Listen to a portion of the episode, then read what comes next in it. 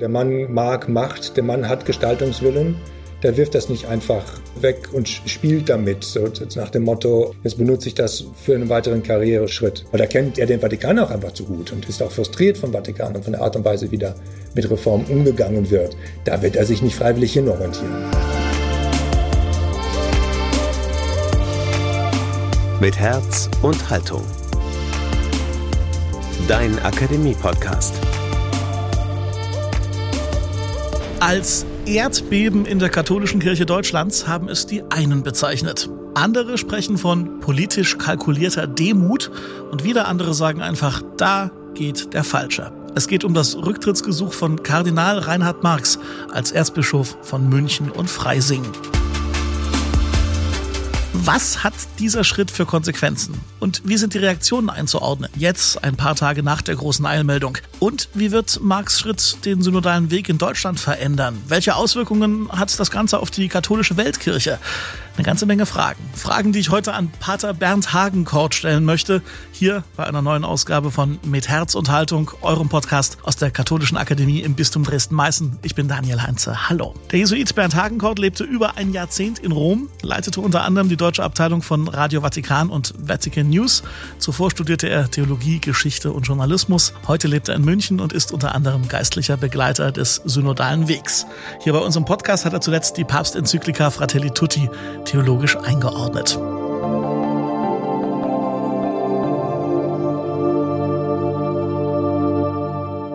Pater Hagenkort, schön, dass Sie heute bei uns sind. Sehr gerne. In den letzten Tagen konnte man, ich habe es eingangs gesagt, in den Medien viel lesen und hören zum Amtsverzicht von Kardinal Marx. Nicht wenige sagten, er sei doch bitteschön der Falsche, der da gehen will. In Ihrem Blogbeitrag am Wochenende, Pater Hakenkort, haben Sie Kardinal Marx Ihren Respekt gezollt. Was sagen Sie zu diesem Kommentar? Da geht aber der Falsche. Ich finde den Kommentar falsch. Ich kann den nicht unterstreichen. Natürlich ist es schade, dass Kardinal Marx geht oder zumindest sein Gehen angeboten hat. So müssen wir ja präzise bleiben. Aber auf der anderen Seite braucht es eben jemanden, der diesen Schritt auch gehen kann. Und er hat den Charakter und er hat dann auch die menschliche Größe, das zu tun. Ähm, da braucht es eben auch irgendjemand, der nicht im Augenblick unter Feuer steht und bei konkreten Vorwürfen oder, oder jemanden, weil die gibt es ja im Augenblick nicht. Es gibt ja keine Rücktrittsforderungen, es gab keine, sondern jemanden, der eben für Aufklärung steht, der ganz klar auch äh, Prävention unterstützt, der dieses Kinderschutzinstitut unterstützt. Wenn der sagt, okay, ich übernehme jetzt meine Verantwortung als Bischof, dann ist das eben konsequent ob er der Richtige ist, weiß ich nicht, aber ich finde es sehr richtig und konsequent, dass so jemand vom Charakter von Kardinal Marx das dann auch tut. Ganz klar, dieses der Falsche bezieht sich natürlich darauf, dass es sehr wohl Rücktrittsforderungen an einen Kardinal gibt, nur eben nicht an Marx. Ne? Ja, ganz genau. Es, gibt, es wird ja auch mal nebeneinander gehalten, München und Köln. Ähm, sehr viel wird ja auch als, als Konflikt oder als, als Machtspiel gesehen. Das teile ich nicht. Ich halte das nicht für ein solches, obwohl natürlich auch viel Parallelen, die gibt es, die, die gibt ja automatisch. Man müsste ja blind sein, um nicht, die nicht zu sehen. Aber ähm, äh, ich glaube, das ist eine Entscheidung, die Marx über Marx getroffen hat und nicht mit Blick auf Köln. Die Philosophin, Theologin und Autorin Doris Reisinger, die hat zu diesem Thema getwittert, ich zitiere mal, wer auch immer sagt, da ginge der Falsche, der möge sich doch bitte einmal mit den Betroffenen unterhalten, deren Fälle von Marx gemanagt wurden. Ich vermute stark, dass die durchaus das Gefühl haben, dass da der Richtige geht. Zitat Ende.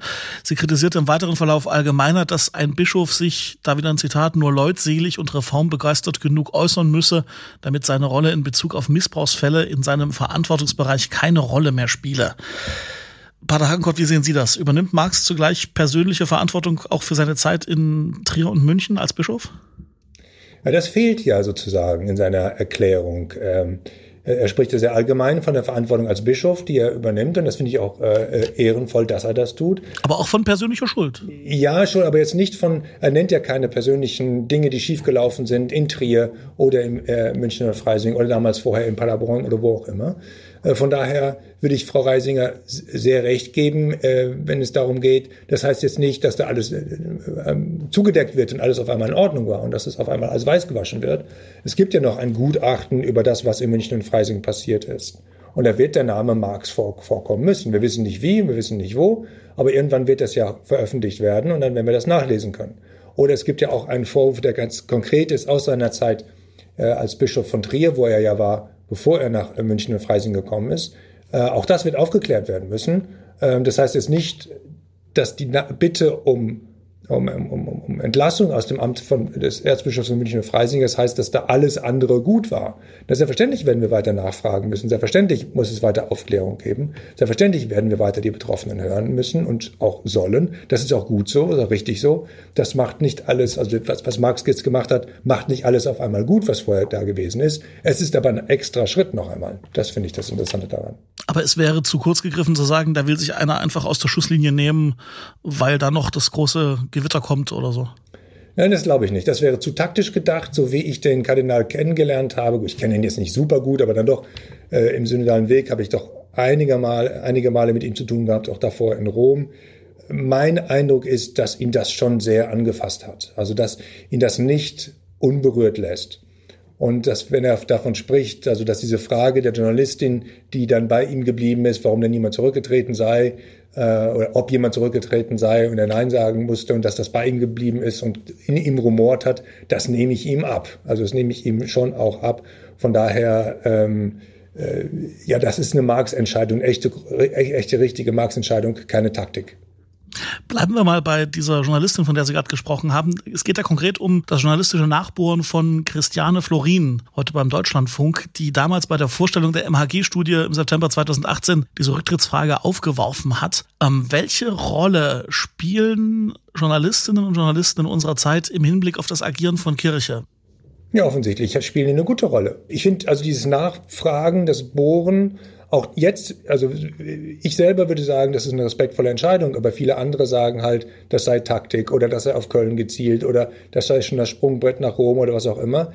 Das zeugt eben davon, dass Bischöfe bei uns und der große Teil der Kirche, der offiziellen Kirche bei uns null Glaubwürdigkeit hat. Und das liegt eben daran, dass unendlich viel schiefgelaufen ist in der Vergangenheit oder wie in den Worten von Kardinal Marx, Katastrophen. Also und, und, und, und da ist er halt jemand, äh, ähm, äh, der das zugesteht, dass das eben nicht nur eine Attacke auf die Kirche ist, sondern dass tatsächlich dieses Nachbauen, dieses Beharrlichsein, dieses Nicht-Glauben ähm, was Gutes tut. Dass nämlich die Kirche zwingt, sich zu bewegen, die Kirche zwingt, etwas zuzugestehen, was wir uns wahrscheinlich selber gar nicht zugestehen würden. Von daher sind solche Fragen, so anstrengend sie in dem Augenblick sein mögen. Ich erinnere mich noch an diese Pressekonferenz, da war der Kardinal ziemlich genervt von dieser Frage. Was muss die diese Frage stellen? Und Ackermann neben ihr, Bischof Ackermann neben ihr, äh, neben ihm ja auch. Aber äh, offensichtlich hat das was Gutes, äh, weil es eben eine Frage ist, die wir alle letztlich doch auch haben. Wann übernehmt ihr bitte schön Verantwortung? Und Verantwortung ist es mehr als nur, ich habe nichts im juristischen Sinn falsch gemacht sondern es ist eben weiter, weil wir eben Bischof und Bischof und geistliche Ämter weiter verstehen als nur Funktionärsämter. Von daher würde ich mal sagen, die Rolle von Journalisten da nachzuhaken und nicht locker zu lassen, die können wir gar nicht überschätzen. Die ist unendlich wichtig. Und bleibt es auch. Gucken wir mal von der Rolle der Journalisten in Richtung Rom. Der Bischof kann ja gemäß des katholischen Amtsverständnisses nicht einfach zurücktreten, sondern der Papst muss dieser Bitte oder diesem Amtsverzicht zustimmen und entsprechen. Ähm, Inwieweit zwingt dieser Amtsverzicht äh, von Kardinal Marx jetzt Papst Franziskus zu einer Positionierung? Und auch konkret als an Sie gestellt diese Frage als Jesuit, der sich vielleicht gut in das Denken des Papstes reinversetzen kann. Mit welcher Antwort des Jesuitenpapstes Franziskus wird Marx rechnen können müssen? Da habe ich wirklich keine Ahnung. Also ich, ich kann mir vorstellen, dass Franziskus sich eine Zeit nimmt und dann sagt, nein, bleib bitte, wo du bist. Äh, stell dich dem, was da auf dich zukommt. Ich kann mir vorstellen, dass er sagt, das Zeichen ist so stark, okay, ich nehme das an, ich nehme deinen Rücktritt an. Beides kann ich mir vorstellen. Aber ich wüsste überhaupt nicht, wo ich mein Geld jetzt drauf setzen sollte. Also ich, wetten würde ich nicht. Ähm, ich kann das nicht einschätzen, zumal das Ganze ja doch ein Gesamtkunstwerk ist. Wir haben ja schon einen deutschen Erzbischof, der seinen Rücktritt angeboten hat. Der, das liegt auch noch offen in Rom, der Erzbischof in Hamburg. Stefan Hesse. Wir haben die Frage des Weihbischofs von, von Köln. Wir haben die Frage, was überhaupt mit Köln weitergeht. Das Ganze ist ja eben nicht nur äh, Kardinal Marx, wenn es darum geht, das anzunehmen. Die Frage ist ja auch, was macht das da mit dem ganzen Gefüge der Kirche in Deutschland? Von daher vermute ich mal, dass der Papst sich erstmal Zeit nehmen wird, sich das Ganze genau anzugucken. Wahrscheinlich auch abwarten wird, was seine Berater sagen, die jetzt im Augenblick in, in, in Köln sind. Wahrscheinlich auch nochmal rumhören, ähm, was seine Berater in Rom sagen und dann erst entscheiden wird. Ich glaube nicht, dass eine Entscheidung sehr bald kommen wird. Bleiben wir mal bei den Beratern in Köln, die Sie gerade angesprochen haben. Die Entscheidung von Marx und auch der Zeitpunkt der Veröffentlichung und der Beginn dieser apostolischen Visitation jetzt vor ein paar Tagen in Köln. Ähm, welches Licht wirft dieser Schritt von Marx auf die Entwicklungen in Köln? Ich weiß nicht so genau. Also die, es ist natürlich verdächtig, dass die Dinger so eng beieinander liegen zeitlich. Aber ich, ich vertraue Kardinal Marx, wenn er sagt, er habe sich das Ostern überlegt, um Ostern herum und ähm, so ein bisschen römische Vorgänge kennend, weil ich, ich glaube nicht, dass er wusste, dass da eine apostolische Visitation blüht und dass er sagte, da lege ich nochmal einen drauf, da erhöhe ich den Druck. Ich glaube, man tritt Kardinal Marx nicht zu nahe, wenn man sagt, der Mann mag Macht, der Mann hat Gestaltungswillen, der Mann will was das wirft man nicht einfach so in die Waagschale. Und so. Aber der Zeitpunkt ist ja schon verdächtig. Ein paar Tage bevor die äh, Jungs nach, äh, nach Köln kommen, sagt der Papst, du darfst deinen Brief äh, an mich veröffentlichen. Da kann man ja schon Taktik unterstellen. Ne? Das schon, ja, kann man unterstellen. Ich kenne auch jede Menge Kolleginnen und Kollegen aus der Presse, die genau das tun ähm, und die genau da nachforschen. Das ist auch völlig legitim, völlig in Ordnung, da nachzufragen. Mein Eindruck ist aber, dass das parallel ist, dass das nicht aufeinander abgestimmt ist und dass nicht der Kardinal Marx gesagt hat, jetzt wo der Druck sich eh erhöht, auf Köln. Jetzt kann ich meine Sache nochmal drauflegen, dann macht das nochmal richtig. Also das quasi zum Machtkampf zu machen. Ich glaube, darum geht es nicht. Ich glaube, es ist tatsächlich ein, ein, ein, ein, ein, ja, ein bisschen mehr als ein Zeichen, eine Handlung im Sinne, hier muss mal jemand Verantwortung übernehmen. Ich bin Teil des, seit 25 Jahren Bischof ist er, äh, Teil eines Systems, das diese Katastrophen hervorgebracht hat und deswegen übernehme ich Verantwortung und bitte um Rücktritt mit ihrer guten Vernetzung im Vatikan und mit dem, dem Wissen darum, dass natürlich die Weltkirche auch äh, nach Deutschland schaut und äh, sich die Entwicklungen genau anguckt, die hier bei uns so passieren, können Sie mal für unsere Hörerinnen und Hörer zusammenfassen, was so die weltkirchlichen Reaktionen auf das gewesen sind, äh, was in den letzten Tagen in Deutschland passiert ist? Also erstmal war der Schock, glaube ich, etwas größer. Also wenn man guckt, äh, in, so die internationalen Medien, die, die, kirchlichen, katholischen Medien das aufgenommen haben, die gucken ja eh etwas nervös auf Deutschland wegen des synodalen Wegs. Und der Marx hat ja auch noch mal eine andere Rolle, muss man sagen. Ne? Der ist ja so das, so ein bisschen das Gesicht der deutschen katholischen Kirche, ja, kann man, äh, trotz, trotz seines Rücktritts. Ja, genau. Der ist, äh, Im Vatikanischen Wirtschaftsrat ist er der Chef. Er ist äh, ja. sehr, sehr präsent als, als Säule des Pontifikats von Franziskus. Er ist auch in seiner rein, in der Art und Weise, wie er sich präsentieren kann, in der Art und Weise, wie er auf Begriffe wie Freiheit und moderne Welt und Gesellschaft zugeht, ohne da Angst zu haben, da ist er jemand, der auftritt.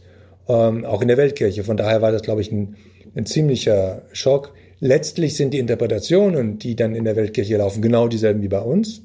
Vielleicht weniger mit Blick auf Köln, das ist aber die Frage, da geht jetzt jemand, der ist äh, eh äh, angegriffen und Teil des Systems und selber angeklagt oder eben dieses bis hin dazu, dass Leute sagen, das ist ein prophetisches Zeichen, was ich jetzt ein bisschen arg stark finde. Aber da gibt es eben die ganze Bandbreite genauso wie, wie, wie bei uns. Man könnte sagen, Kardinal Marx fällt ja relativ weich und gewissermaßen hat er sich vielleicht auch mit diesem ganzen Schritt, wenn man ihm jetzt mal sehr viel Machtbewusstsein unterstellt, für neue Posten empfohlen. Äh, und da gibt es eben auch dieses Schlagwort der kalkulierten Demut. Sie schreiben in Ihrem Blog-Eintrag vom Wochenende, dass Sie keine Taktik hinter dem sehen, was äh, Marx da macht. Was macht Sie da so sicher? Ähm also ich gebe gerne zu, es ist ein Bauchgefühl. Es ist ein Gefühl aus Gesprächen, die ich mit Kardinal Marx hatte. Äh, ich wiederhole nochmal gerne, das, was ich eben gesagt habe. Der Mann mag Macht, der Mann hat Gestaltungswillen, der wirft das nicht einfach äh, weg und spielt damit, so nach dem Motto, ähm, jetzt benutze ich das für einen weiteren Karriereschritt. Ich glaube auch nicht, dass der Mann den Typus eines römischen Prälaten hat. Also äh, nach dem Motto, jetzt geht er ab nach Rom, wird dann Chef der, weiß nicht, der Bischofskongregation, das wird bald frei, oder Kleruskongregation wird bald frei. Das sind große, mächtige und wichtige Institutionen in Rom und wird da der Chef. Ich glaube nicht, dass das sein Traum ist. Also ähm, da in Rom zu sitzen mit einem relativ kleinen Apparat, ähm, in einer fast 90 Prozent italienischen Umgebung, was die Mitarbeiterinnen und Mitarbeiter angeht und so weiter, da kann er doch in, von München aus viel mehr äh, erreichen. Also zu glauben, das sei jetzt ein Schritt auf der Karriereleiter, ist, glaube ich, ein bisschen verkennen, was Rom kann und was in Rom so passiert. Das sind relativ kleine äh, äh, Institutionen, die da, also von Personal und, und Finanzen, das Erzbischof München und Freising ist da, da wuppt da schon unendlich viel mehr. Also das wegzugeben, oft für so ein, in Anführungszeichen, Karrierespiel, das halte ich für, da kennt er, kennt er den Vatikan auch einfach zu gut und ist auch frustriert vom Vatikan und von der Art und Weise, wie da mit Reformen umgegangen wird. Da wird er sich nicht freiwillig hin orientieren. Wie sieht's denn eigentlich mit der Rezeption dieses Schrittes in der katholischen Kirche bei den anderen deutschen Bischöfen aus? Das konnte man auch lesen am Wochenende, wenn, wenn die das ernst nehmen, was, was der Marx da gemacht hat, dann müsste es jetzt eigentlich äh, Nachahmer hageln, die auch alle sagen, okay, eigentlich sind wir in der gleichen moralischen oder persönlichen Position und tun das Gleiche. Das hält sich ja nur noch sehr in Grenzen. Also da kam jetzt ja nicht irgendwie die große Bewegung, die gesagt hat, äh, das stimmt, wir machen das genauso, wir treten jetzt hier alle mal zurück oder so. Ja, das, die, das wäre die sogenannte chilenische Lösung. Genau. 2018 hat ja die komplette chilenische Bischofskonferenz dem Papst einen Rücktritt angeboten, eben aus den gleichen Gründen. Ähm, wobei die Situation in Chile in Deutschland so nicht ganz vergleichbar ist. Aber der, die Grund, die Fundierung war dieselbe, nämlich die von äh, sexualisierter Gewalt und Vertuschung und Weggucken und äh, Klerikalismus und den ganzen institutionellen Fragen, systemischen Fragen, die damit zusammenhängen. Nee, das habe ich auch äh, aufmerksam wahrgenommen, dass da keiner kam. Es war, gab relativ wenig Stimmen, dachte, habe ich gesehen. Ich habe äh, Betzing natürlich, äh, äh, Kohlgraf hat sich geäußert, ein paar andere Bischöfe haben sich geäußert, Kardinal Wölke hat sich geäußert, aber sonst war relativ viel Stille, weil natürlich der Druck erhöht wird. Das ist schon richtig. Der Kardinal Marx hat da schon mächtig den Druck erhöht. Leute, nehmt euer Bischofsamt wahr. Und das heißt eben nicht nur bei Sonnenschein und in, in, bei Prozessionen mit, mit Mitra und Stab, sondern eben vor allen Dingen auch, wenn es regnet, wenn es schlecht läuft, wenn es schlimm läuft. Da müsst ihr auch Bischof sein und eure Verantwortung für die letzten 20, 25 Jahre Bischof sein wahrnehmen. Das ist eben mehr als nur gucken, ob du irgendwas falsch gemacht hast, sondern es ist tatsächlich eine, eine, die, die Frage, äh, übernehme ich Verantwortung als Teil und Stabilisator und Ermöglicher dieses Systems. Nun hat Kardinal Wölki, Sie haben es gerade angedeutet, in Köln am Wochenende ja sehr deutlich gesagt, dass er großen Respekt vor der Entscheidung seines äh, Mitbruders habe, aber er selbst im Amt bleiben werde. Ist das die Reaktion gewesen, die man erwarten musste oder konnte? Oder ist daran irgendwas überraschend oder bemerkenswert? Ja, er hat es ja vorher schon gesagt, also jetzt mal schon, schon längst vor, ähm, äh, vor der Entscheidung von Kardinal äh, Marx, hat er selber ja schon äh, entschieden, dass er bleiben will, um sicherzustellen, dass die Reformen im Sinne von Prävention, Aufklärung und so weiter, dass die alle stattfinden. Das heißt, er ist, hat sich zum Teil der Lösung erklärt. Das war immer schon das, was äh, Kardinal Wölki gesagt hat. Von daher war das nicht verwunderlich. Gehen wir noch mal in diese Erklärung, diese persönliche Erklärung von Kardinal Marx rein. Er schreibt von einem notwendigen Neuanfang und redet oder schreibt von einem toten Punkt der katholischen Kirche. Dabei zitiert er den 1945 hingerichteten Jesuitenpater Alfred Delp. Das Zitat toter Punkt kommt aus dessen Text Das Schicksal der Kirchen. Den hat Delp verfasst, während er im Gestapo-Gefängnis der Nationalsozialisten in Berlin saß. Äh, wie deuten Sie diesen Text eines großen Jesuiten in seiner Todesnot und haben Sie eine Erklärung, weshalb Marx ausgerechnet Delp zitiert und diese Referenz herstellt? Also zum einen ist Marx ein großer Delp-Fan.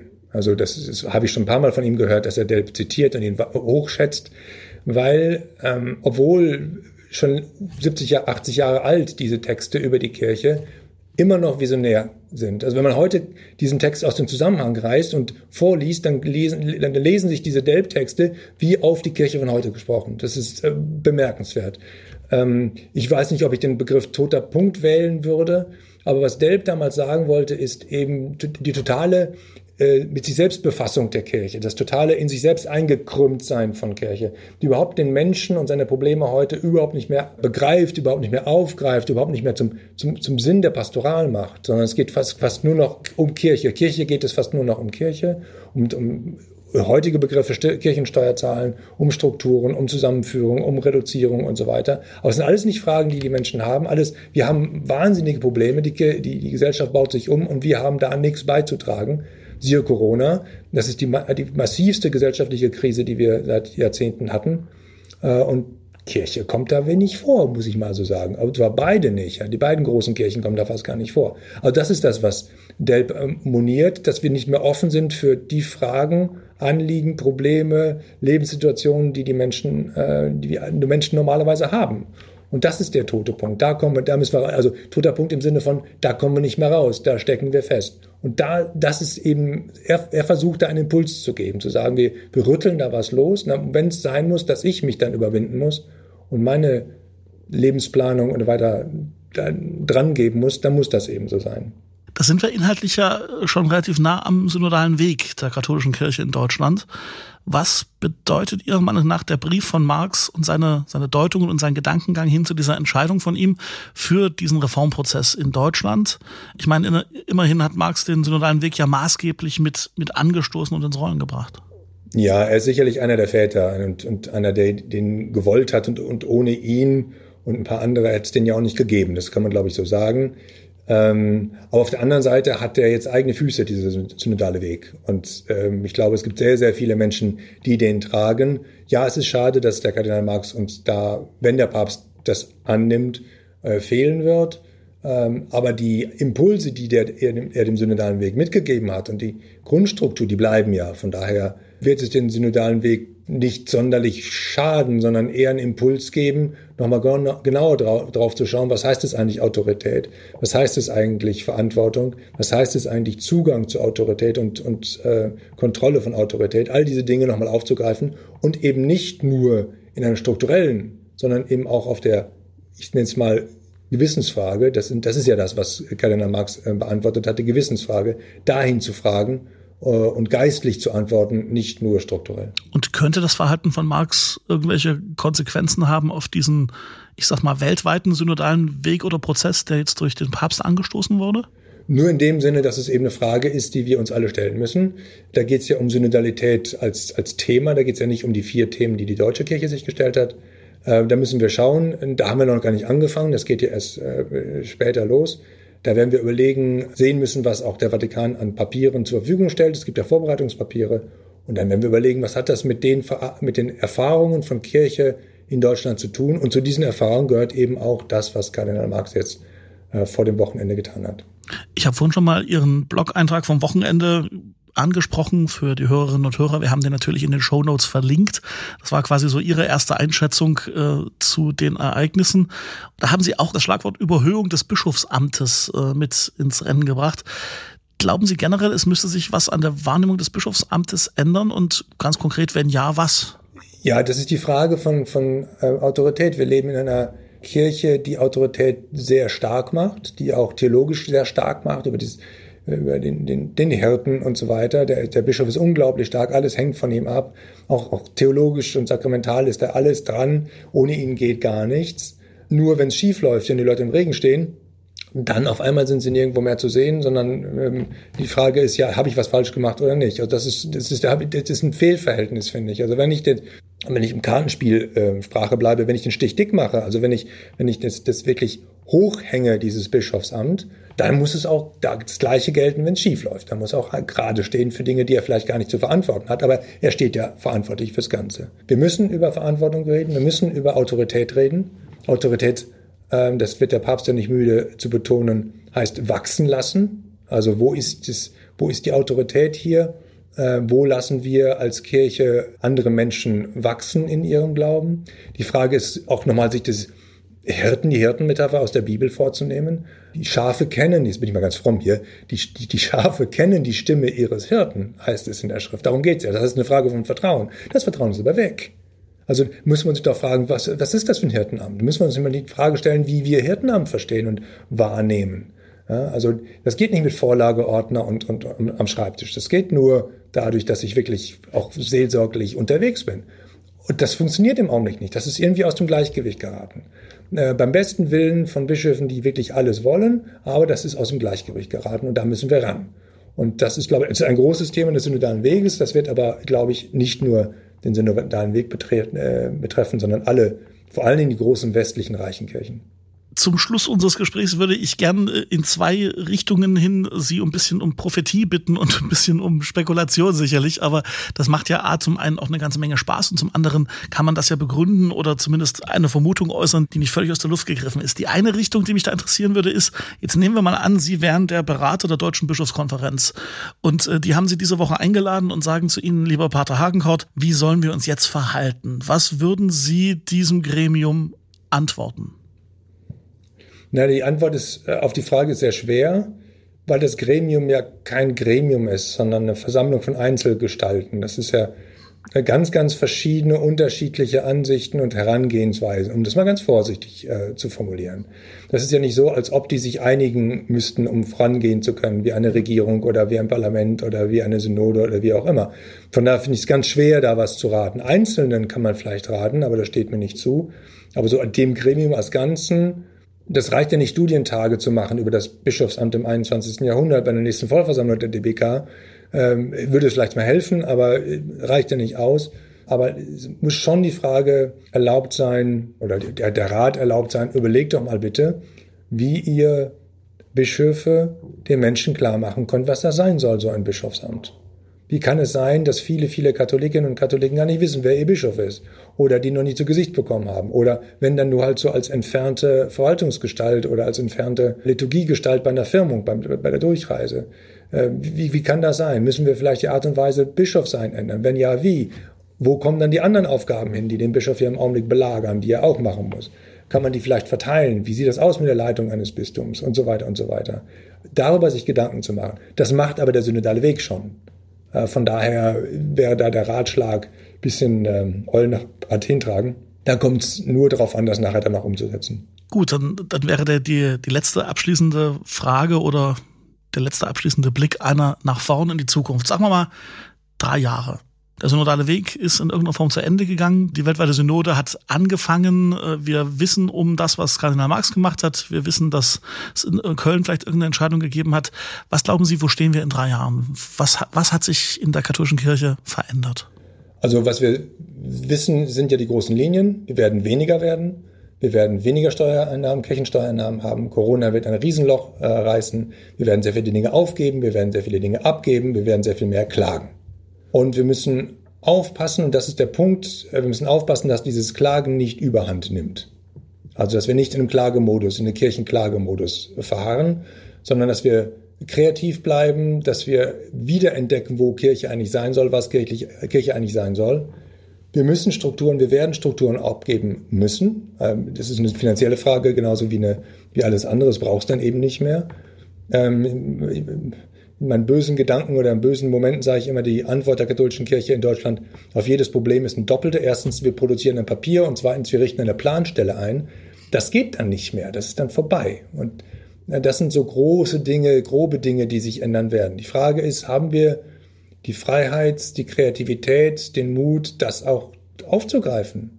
Der synodale Weg beantwortet ja vor allem strukturelle Fragen. Das ist wichtig. Das wir aus dem Weg räumen, weil die Menschen glauben nicht mehr. Äh, wir können ja, ich brauche gar nicht anfangen, über Jesus Christus zu reden, weil jeder antwortet ja um was ist in Köln mit dem Kardinal. Ja, weil das, die Dinge müssen aus dem Weg. Das ist, das, die müssen aus dem Weg geräumt werden. Und dann kommt aber die Frage, sind wir glaubwürdig genug, über Jesus Christus zu reden? Sind wir glaubwürdig genug, äh, auch gegen Widerstände oder in einer Welt, die das vielleicht nicht so hören will, über diese Dinge wie Glauben, Geistliches und, und, und Glauben in Gemeinschaft und so weiter zu reden und oder das besser noch vorzuleben. Das ist die entscheidende Frage. Und da habe ich überhaupt keine Ahnung, da in die Zukunft zu blicken. Äh und ist es realistisch zu glauben, dass wir in drei Jahren vielleicht an dem Punkt sind, dass wir uns endlich über diese Themen unterhalten können, weil der Rest geklärt ist? Oder ist das ein bisschen früh? Ich würde mal sagen, wenn wir das nicht tun, dann braucht es uns auch nicht mehr. Die, die, die Grundfrage ist ja letztlich die, wie gebe ich den Glauben an die nächste Generation weiter? Wenn wir die Frage nicht beantworten, sind alle anderen Fragen gegenstandslos, weil dann gibt es uns in der nächsten Generation nicht mehr. Also wir müssen diese, an diese Fragen ran. Wir müssen an die Frage nach äh, Glaubensvermittlung, Glaubenszeugnis, Glaubensweitergabe ran. Und das geht nur so.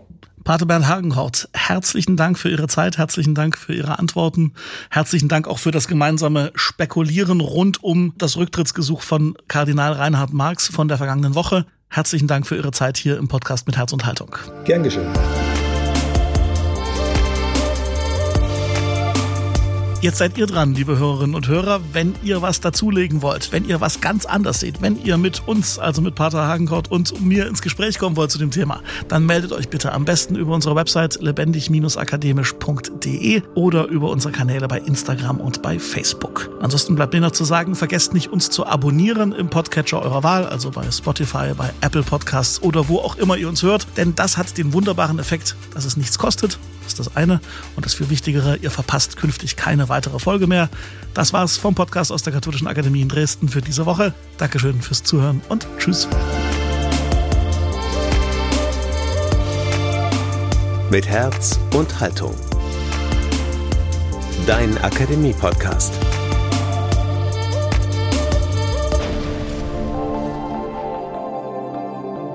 Ein Angebot der Katholischen Akademie im Bistum Dresden-Meißen.